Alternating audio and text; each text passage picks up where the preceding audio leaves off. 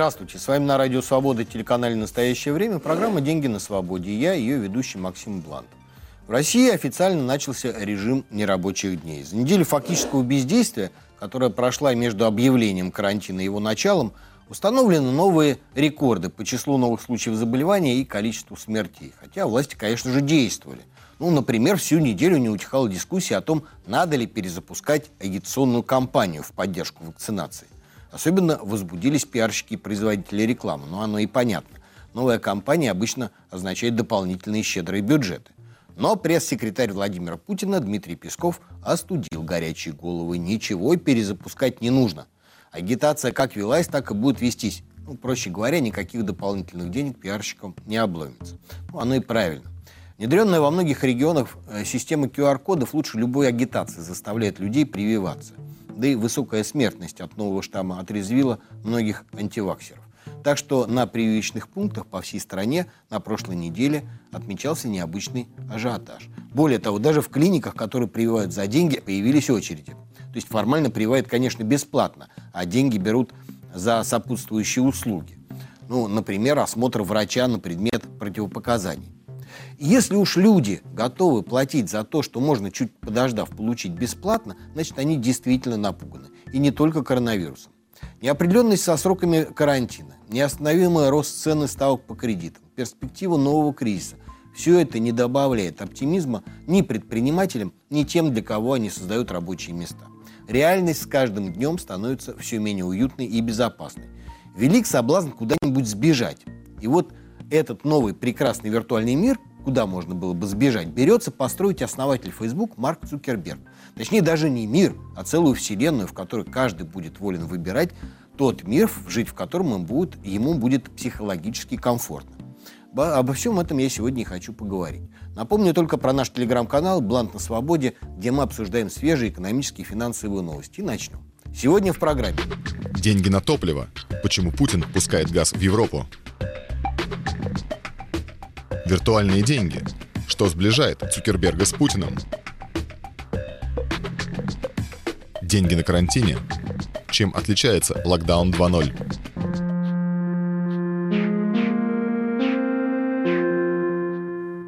Начну по традиции с пары новостей. Сначала хорошую, а то как-то мрачно я сегодня программу начал. И вот, 29 октября Росстат опубликовал месячный обзор социально-экономического положения в стране. И если верить статистическому ведомству, реальные располагаемые доходы россиян, то есть то, что остается на жизнь после всех обязательных платежей, росли в третьем квартале этого года небывалыми темпами. За июль-сентябрь прибавка составила 8 с небольшим процентов к аналогичному периоду прошлого года. Скептики напомнят, что и инфляция, даже официальная, у нас приближается все к тем же 8%. Но тут все честно. Реальные располагаемые доходы считаются с поправкой на инфляцию. Ну, официальную, понятное дело. Еще одно откровение от Росстата. Доходы в июле-сентябре не просто росли, но росли небывалыми за 10 с лишним лет темпами. В последний раз необычный э, для страны феномен наблюдался аж в первом квартале 2010 года. С 2014 года россияне вообще привыкли к тому, что доходы только падают. А тут такая радость. Казалось бы, вот оно, светлое будущее, о котором столько лет говорили партии и правительство, и лично Владимир Владимирович Путин.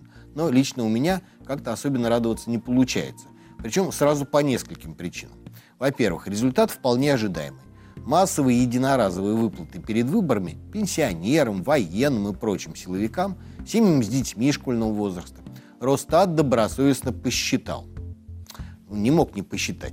И теперь рост реальных располагаемых доходов, тоже ожидаемо, на каждом перекрестке будет преподноситься как невероятное достижение, а то и прорыв в нелегком деле борьбы с бедностью. Вот ведь как поручил Владимир Владимирович бедность побороть, и сразу результат. Во-вторых, разгон инфляции начался с небольшой задержкой после массовых выплат. И рост цен бьет по семейному бюджету тем сильнее, чем большую часть дохода семья тратит на регулярное потребление. В результате получается парадоксальная ситуация. Вроде денег дали, доходы пусть единоразово, но выросли, а сводить концы с концами становится все труднее. А тут еще и ЦБ ставки повышает, так что кредит теперь не по карману.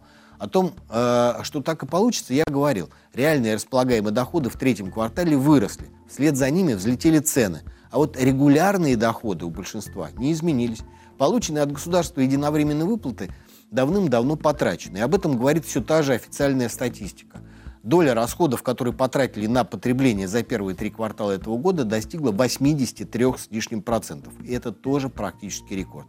Зато на сбережения России направляли в 4 раза меньше, чем в прошлом году, полтора процента вместе, вместо 6 с лишним. В принципе, правильно. Чем выше инфляция, тем меньше смысла в сбережениях. Однако совсем уж без, без заначки на черный день жить тоже страшновато. Всяко может случиться. Но отказ от сбережений для многих носит вынужденный характер. Поддерживать привычный уровень потребления становится все труднее. Откладывать просто нечего.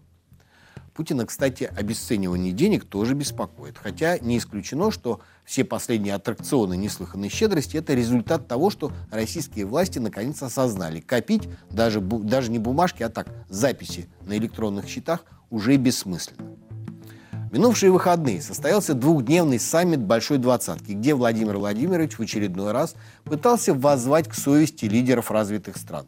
Пора, дескать, поумерить аппетиты и начать сокращать бюджетные расходы. И вообще, печатать деньги нехорошо, особенно если это доллары.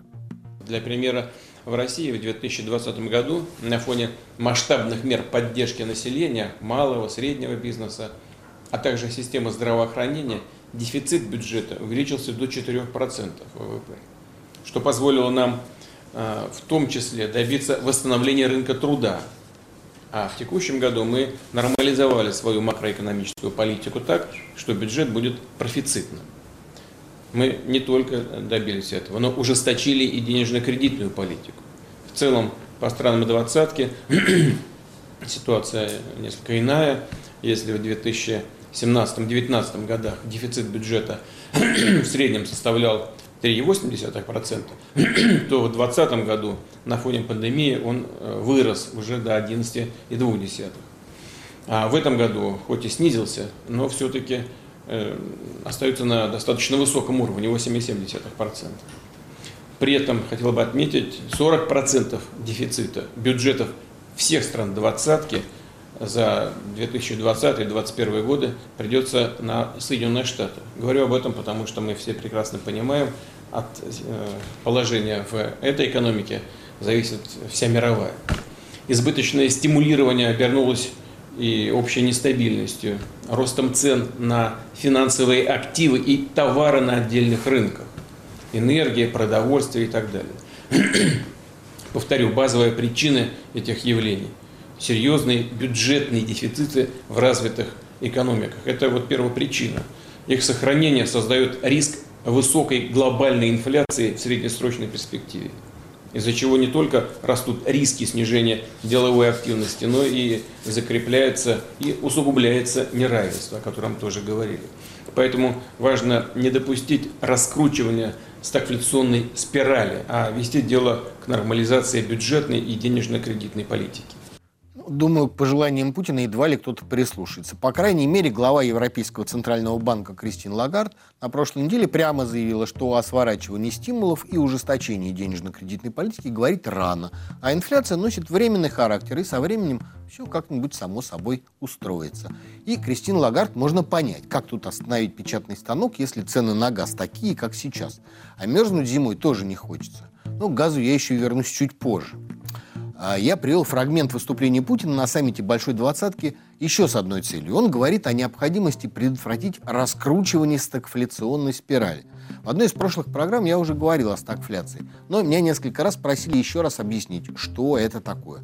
Так вот, пользуясь случаем, когда цены, например, на газ начинают расти, а страны, которые могут себе это позволить, печатают деньги, чтобы не замерзнуть зимой, и э, остановить рост цен очень сложно.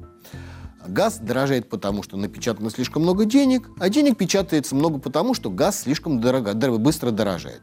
И в какой-то момент становится уже неважно, что вся эта кутерьма началась с упорного нежелания одной газовой монополии поставить свое топливо через территорию не слишком приятной для этой монополии страны.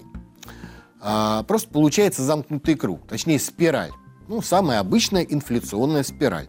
А вот когда из-за высоких цен на энергоносители начинают закрываться китайские производители промышленных металлов, вслед за ними останавливаются конвейеры крупнейших а, останавливают э, конвейеры крупнейшие автоконцерны, сокращается производство и рабочие места, а, а из-за возникшего дефицита цены продолжают расти, это уже стагфляция. Если говорить серьезно, с инфляцией бороться гораздо проще. Она, как правило, начинает разгоняться во время экономического роста. Тут надо просто сокращать предложение денег. Ну, повышать ставки, сокращать госрасходы. Экономический рост при этом, конечно, замедляется, но цены будут под контролем. А вот стагфляция – это рост цен при сокращающейся экономике. Тут любое неверное движение недолго до социальных, а то и политических последствий.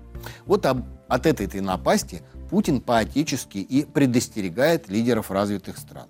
Да и сам не сидит сложа руки, а в меру сил спасает Европу и остальной мир от энергетического кризиса, в который неразумные европейцы сами же себя и загнали. Цены на газ на европейском спотовом рынке в середине прошлой недели впервые с сентября опустились ниже 1000, а потом и ниже 800 долларов за 1000 кубометров. И произошло это после следующего диалога между Владимиром Путиным и главой «Газпрома» Алексеем Миллером. А, насколько мне известно, у «Газпрома» в Европе тоже есть э, принадлежащие компании подземные хранилища газа. Да, Владимир, у нас есть подземные хранилища в Европе, в том числе в Австрии и в Германии. В каком состоянии находится закачка в, в эти ПХГ? В настоящее время объем э, нашего газа в этих подземных хранилищах незначительный, э, буквально очень-очень маленький, чуть меньше 190 тысяч э, кубометров газа в текущем время.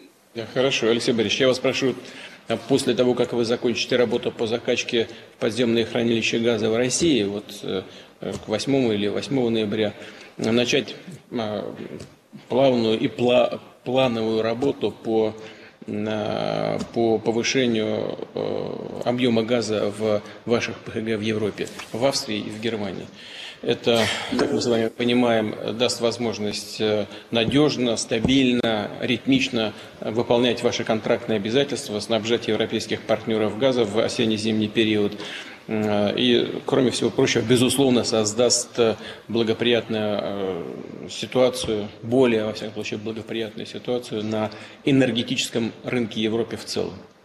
Ну, правильно, за пару дней до саммита Большой Двадцатки было совсем не лишним в очередной раз выступить в роли спасителя Европы. Ну, а заодно и напомнить европейцам, от кого они целиком и полностью зависят, по крайней мере, в том, что касается поставок энергоносителей.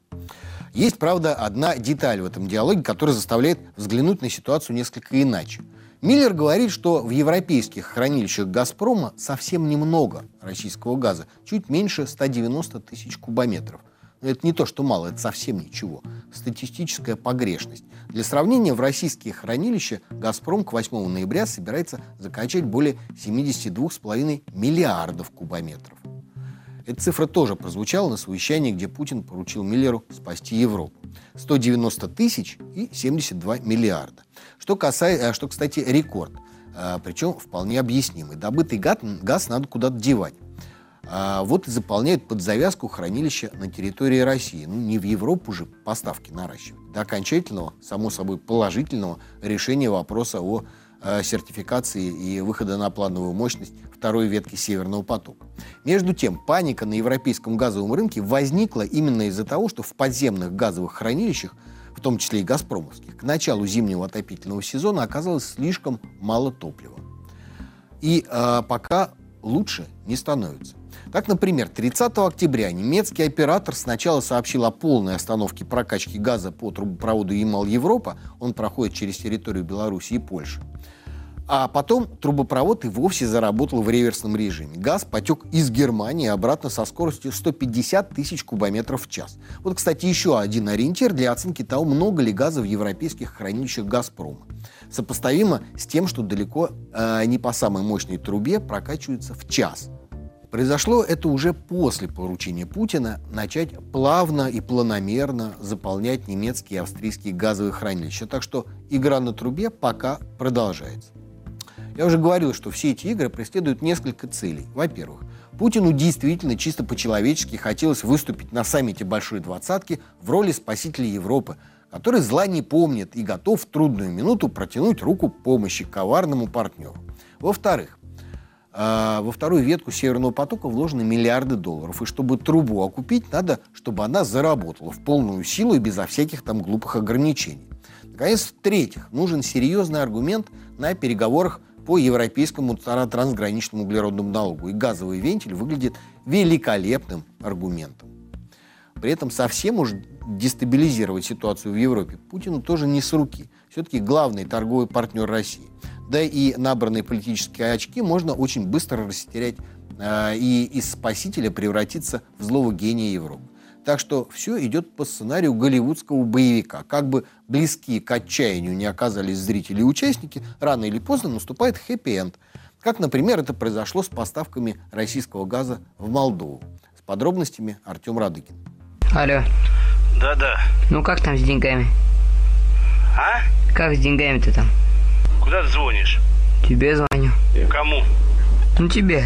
В сентябре этого года у Молдавии и «Газпрома» закончился контракт на поставку газа. Целый месяц стороны не могли договориться о продлении. Еще до энергетического кризиса в Европе Молдавия хотела уйти от «Газпрома» и его цен, привязанных к стоимости добычи ресурса. Еще годом ранее тысячу кубометров газа на биржах можно было купить за полторы сотни баксов вместо трех сотен, как того просил «Газпром». Когда контракт с «Газпромом» в сентябре этого года закончился, Молдавия Молдавия пошла за газом на спотовую биржу, но вместо ожидаемых 150 долларов за тысячу кубометров увидела 1000 долларов за тысячу кубометров. Возвращаться к «Газпрому» тоже не вариант. Тогда придется выплачивать долги, а их с 2011 года накопилось больше 7,5 миллиардов долларов. Выплачивать долг Молдавия не то что не хочет, скорее не может из-за того, что Приднестровский регион не платил не платит и, по всей видимости, не собирается платить за газ. Деньги на газ Молдавия даже брала в долг у Евросоюза. В 2019 году Еврокомиссия выделила Молдавии 30 миллионов евро для проведения структурных реформ и выплаты внешнего долга. Годом позже стране дали в долг еще 50 миллионов. Молдавия попробовала закупить газ у других поставщиков. Полтора миллиона кубометров у Украины и по одному миллиону кубометров у Нидерландов и Польши. Все по биржевым ценам. По 700 790 долларов за 1000 кубометров. Но купленного газа Молдавии хватило только на треть суток. Пришлось все-таки вернуться к «Газпрому». Договорились о поставках еще на 5 лет. Молдавия и «Газпром» проведут аудит. Если окажется, что по предыдущему контракту страна не доплатила, Молдавии придется заплатить «Газпрому» еще 709 миллионов долларов. А сам газ стране обойдется в 600 долларов за 1000 кубометров.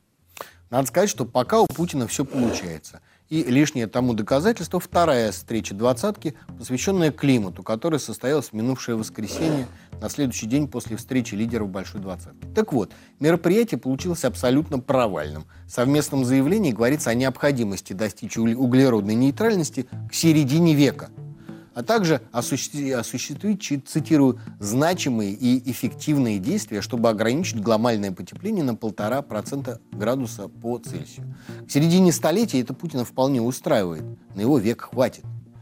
Проблема лишь в том, что эта игра в украшение строптивой Европы серьезно усиливает вероятность нового мирового кризиса, разрушительного настолько, что мир после него навсегда перестанет быть прежним. А вот каким он может стать, мы сейчас и поговорим. Компания Facebook, которая владеет также э, сетью Instagram и мессенджером WhatsApp, объявила о ребрендинге. Отныне все это будет называться Мета от Metaverse, метавселенной, которую уже начал строить основатель и глава Facebook Марк Цукерберг.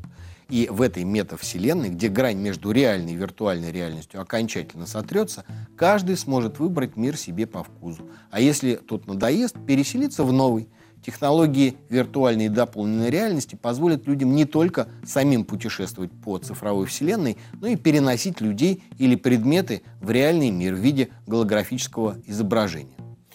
А, впрочем, это, как мне кажется, тупиковая ветвь развития. Кому нужна будет недружественная и далекая от идеала реальность, если в сети каждый сможет видеть себя и окружающую действительность именно так, как ему больше хочется. Гарнитуру для входа в метавселенную уже разрабатывается. Управляться она будет сначала при помощи рук и голоса, а потом, цитирую, силой мысли. А подробно описывать все это смогут себе позволить пользователи, а, не, не буду себе, а, фу, простите, подробно описывать, что смогут себе позволить пользователи, не буду. Пересмотрите просто фильм «Матрица» и представьте, что каждый будет сам себе агентом Смитом. Ну, или перечитайте Виктора Пелевина про трех цукербринов. Глава Facebook берется за 10 лет решить главные проблемы человечества. Перенаселение, нехватку ресурсов. Обитатель грязной темной коморки площадью 10 квадратных метров в метавселенной сможет жить в средневековом замке и каждый день ужинать при свечах, да хоть самим Цукербергом. Если, конечно, сможет себе это позволить. И тут возникает действительно принципиальный вопрос. За виртуальные дома, предметы, привлекательные, предметы, привлекательные аватары и все остальное придется платить. Вопрос в том, чем. А, уже сейчас в большинстве компьютерных игр ходят свои игровые валюты, которые легко можно купить за реальные деньги. Так, собственно, разработчики игр и зарабатывают. Логично было бы предположить, что в метавселенной Цукерберга появится своя виртуальная валюта. О том, что глава Facebook на эту тему думает, можно не сомневаться. Еще два года назад он пытался продвинуть в реальном мире собственную криптовалюту Libra, которая могла оказаться куда надежнее и привлекательнее любой из существующих в мире валют. Тогда проект торпедировал американский конгресс, но на игровые валюты никакие ограничения не распространяются, по крайней мере пока. И метавселенную вполне можно представить как ну, очередную игру, максимально приближенную к реальности и с ней активно взаимодействующую. Так что не удивлюсь, если в обозримом будущем Цукерберг создаст такие собственные деньги. Как по мне, так Цукерберг изо всех сил пытается сделать реальность довольно, э, реальностью довольно страшную антиутопию. Это очень сильно сближает его с Путиным. Каждый строит свою антиутопию, и оба активно опираются на цифровые технологии. Пока же э, в компании Цукерберга потрясает череда скандалов, которые могут, если не похоронить, то существенно замедлить реализацию амбициозных планов. С подробностями опять Артем Радыгин. Дезинформация, разжигание ненависти, разглашение персональных данных и доведение подростков до суицида. Все это обвинения, с которыми Марк Цукерберг и его компания Facebook столкнулись в последние несколько лет. В 2019 году мессенджер WhatsApp обвинили в нарушении конфиденциальности. Согласно политике компании, сервис пользуется сквозным шифрованием, и никто, кроме отправителя и получателя, не должен иметь доступ к содержанию сообщений. Но, как выяснило издание ProPublica, более тысячи компаний в Америке и за ее пределы проверяли сообщения пользователей на нарушение правил сообщества. Годом позже Facebook обвиняли в намеренном разжигании ненависти. Бывший аналитик из Facebook Фрэнсис Хоген распространила внутренние документы о том, что в компании действуют специальные алгоритмы, которые поощряют жестокий и вредоносный контент. По ее словам, алгоритмы Facebook считают, что такие посты лучше вовлекают привлекают пользователей и поэтому чаще предлагают их к просмотру. Руководство компании Хоген обвиняло в бездействии. По ее словам, начальство знало об этой особенности, но боялось потерять просмотры и прибыль от рекламы, поэтому систему никак не меняло. Марк Цукерберг на это ответил, что рекламодатели всегда просят не показывать их товары рядом с опасным контентом, поэтому Фейсбуку нет никакой пользы от подобных алгоритмов. Хоген также обвинила Цукерберга в том, что в Фейсбуке есть скрытая система, которая не позволяет блокировать VIP-аккаунты, даже если они распространяют фейки и нарушают законы. К началу 2020 года таких страниц было около 6 миллионов. В основном это политики, актеры и медийные личности. Чувак, он же специально врет про нас в твоей сети только для того, чтобы нанести нам вред. Почему ты его защищаешь? Он заплатил мне 17 долларов 23 цента.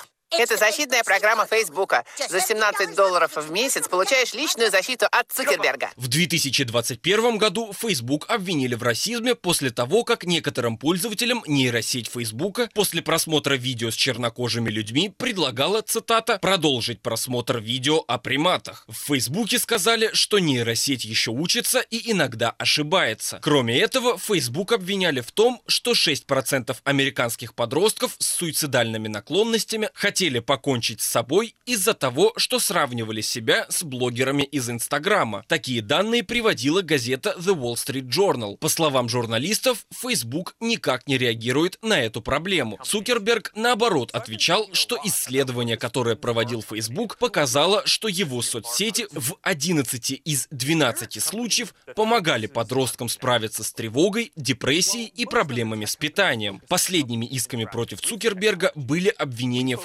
харасменте и нарушении трудовых прав. Двое сотрудников охранной компании, которая обслуживала недвижимость Цукерберга, пожаловалась на то, что во время работы им приходилось выслушивать гомофобные высказывания и комментарии о собственной внешности, а также их унижали из-за черного цвета кожи и принадлежности к ЛГБТ-сообществу. Один из истцов также пожаловался на то, что во время работы ему приходилось ходить по лестнице.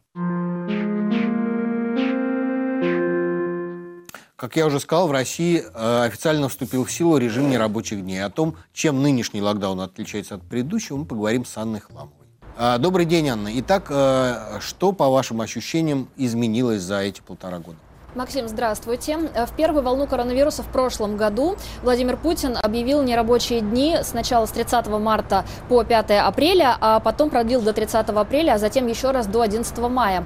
И тогда режим был довольно жесткий. Вместе с указом Путина мэр Москвы Сергей Собянин э, ввел режим самоизоляции, когда можно было выходить из дома только для того, чтобы доехать до работы или дойти до ближайшего продовольственного магазина, э, или получить медицинскую помощь экстренно, или выгулить собаку, но не дальше 100 метров от дома. Причем довольно быстро московские власти ввели режим пропусков, э, когда э, можно было выходить на улицу только с QR-кодами, и их же проверяли на входе в метро. В это время не работали развлекательные заведения, салоны красоты, э, общепит работал только на доставку. А в этом году все гораздо мягче, и новые правила диктует программа вакцинации. Спасибо, Анна. К сожалению, на этом время наше в эфире подошло подошло к концу. С вами была программа «Деньги на свободе». Я ее ведущий Максим Блан. До встречи через неделю.